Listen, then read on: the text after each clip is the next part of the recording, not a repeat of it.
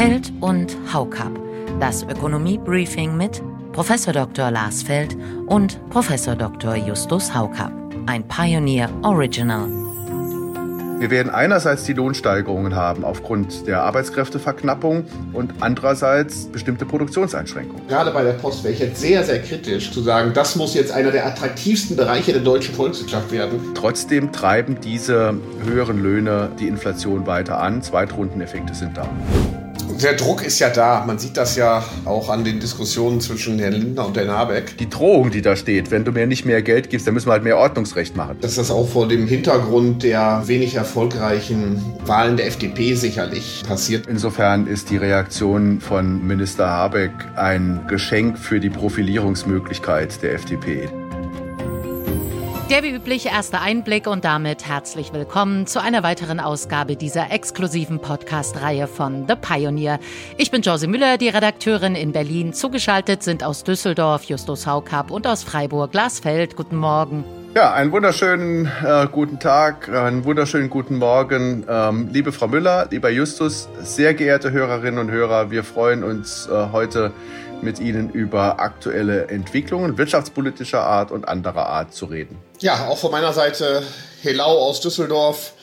Herzlich willkommen bei unserem Podcast. Äh, Lars, liebe Frau Müller, ich freue mich auf die Diskussion.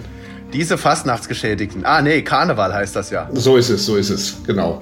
Na, hier im Osten des Landes heißt es eher Fasching, aber zumindest in Berlin ist davon eh nicht viel zu sehen. Ja, hier sind die äh, Jecken los. Ähm, also die Stadt ist im Ausnahmezustand.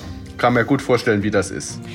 Schnell der Blick auf die heutigen Themen. Schwerpunkt der erste Jahrestag des Ukraine-Kriegs. Wir schauen vor diesem Hintergrund auf Wirtschafts-, Finanz- und Geldpolitik. Unsere Chefökonomen setzen sich diesmal mit Einschätzungen einiger ihrer Kollegen auseinander. Es wird also mal eine etwas andere Ausgabe. Dann widmen wir uns kurz noch dem unsäglichen Briefwechsel zwischen Bundeswirtschaftsminister Robert Habeck und Bundesfinanzminister Christian Lindner. Auch der immer schwerere Stand der FDP an den Wahlurnen bleibt nicht unkommentiert. Und natürlich geht es auch heute noch in eine fußballerische Nachspielzeit, diesmal mit dem Achtelfinalauftakt in der Champions League.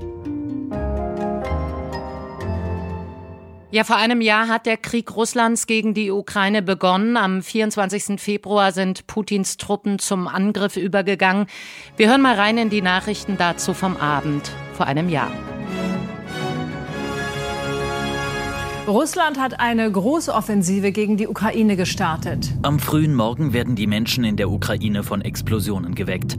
Aus dem Kreml meldet sich nachts Präsident Putin und warnt die Welt vor Einmischung. Wer auch immer versucht, uns dabei zu behindern, der muss wissen, dass Russland unverzüglich antworten wird, mit Folgen, die Sie in Ihrer Geschichte noch nie erlebt haben. In einer Fernsehansprache am Abend nannte Scholz die Lage sehr ernst. Abermals appelliere ich mit allem Nachdruck an Präsident Putin, stellen Sie die Kampfhandlungen unverzüglich ein. Ziehen Sie die russischen Truppen aus der Ukraine zurück. All diese Appelle sind bislang an Putin abgeprallt. Der Krieg geht weiter und wir in Deutschland müssen darüber streiten, ob Waffen Frieden schaffen oder die Eskalation fördern. Wo stehen Sie? Nun, nach einem Jahr Ukraine-Krieg, im Grunde schon von Anfang an, ist mir klar gewesen, dass es in dieser Situation nur mit Abschreckung funktioniert und diese Vorstellung, Frieden schaffen ohne Waffen, äh, verfehlt ist. Was wir sehen, ist im Zuge dieses Ukraine-Krieges den traurigen Höhepunkt des Zusammenbruchs der Weltordnung, die wir nach dem Zweiten Weltkrieg spätestens äh, seit dem Helsinki-Prozess Mitte der 70er Jahre gewohnt waren. Und das ist schon ein massiver Einschnitt. Ich kann nur sagen, man kann sich glücklich schätzen, dass äh, Präsident Zelensky sich als so ein charismatischer Führer erwiesen hat in diesem Krieg. Das war nicht unbedingt zu erwarten. Von daher ist das nicht nur Glück für die Ukraine, glaube ich, sondern Glück für die gesamte westliche Welt. Und ähm, so tragisch es ist, es wird ein Frieden schaffen ohne Waffen, glaube ich, nicht geben, denn das wäre eine Einladung für Russland, äh, die Aggression gegen andere Staaten auszudehnen. Und ich glaube, man muss auch noch hinzufügen, wir können uns glücklich schätzen, dass die Vereinigten Staaten im Unterschied zu den Europäern von Anfang an diese Gefahr auf dem Schirm hatten. Spätestens ab 2014 nach der Besetzung der Krim, aber vielleicht auch schon früher und äh, gehandelt haben, äh, nachdem äh, schon 2014 Kampfhandlungen in der Ukraine zu beobachten waren. Lars, kleine Korrektur im Gegensatz zu den Westeuropäern. Die Osteuropäer hatten das immer auf dem Radar. Du hast recht, so ist das. Man ist einfach dann doch zu sehr nach Westeuropa orientiert. Lassen Sie uns auf diesen Krieg aus ökonomischer Sicht schauen und das in größerer Runde, denn wir holen Stimmen aus Ihren Kreisen dazu. Diese Woche sind führende Köpfe der Leibniz Wirtschaftsforschungsinstitute virtuell zusammengekommen.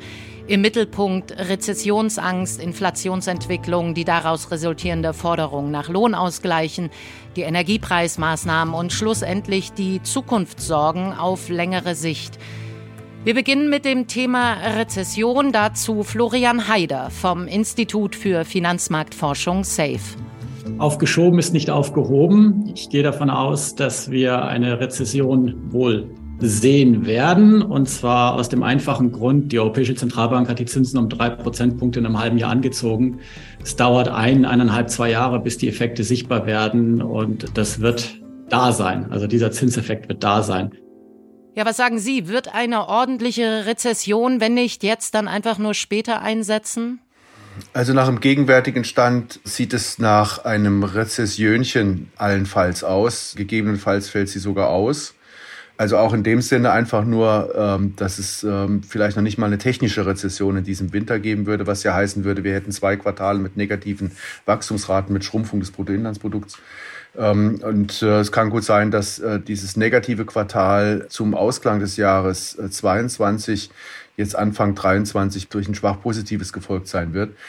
Im weiteren Jahresverlauf, da hat der Kollege sicher recht, Herr Haider, wird man allenfalls eine Stagnation sehen. Also es ist auch nicht so, dass wir da von großer Dynamik reden können. Aber er sagt das so leicht, äh, dass das dann schon auch übers Jahr hinweg in einer größeren Rezession kommen könnte aufgrund der Zinseffekte. Das werden wir noch sehen. Die Zinseffekte der Geldpolitik, die haben sich sehr wohl auch schon bei den Bauinvestitionen niedergeschlagen. Die werden sich auf dem Immobilienmarkt noch stärker niederschlagen. Aber ähm, das Bruttoinlandsprodukt besteht nicht nur aus der Bauwirtschaft.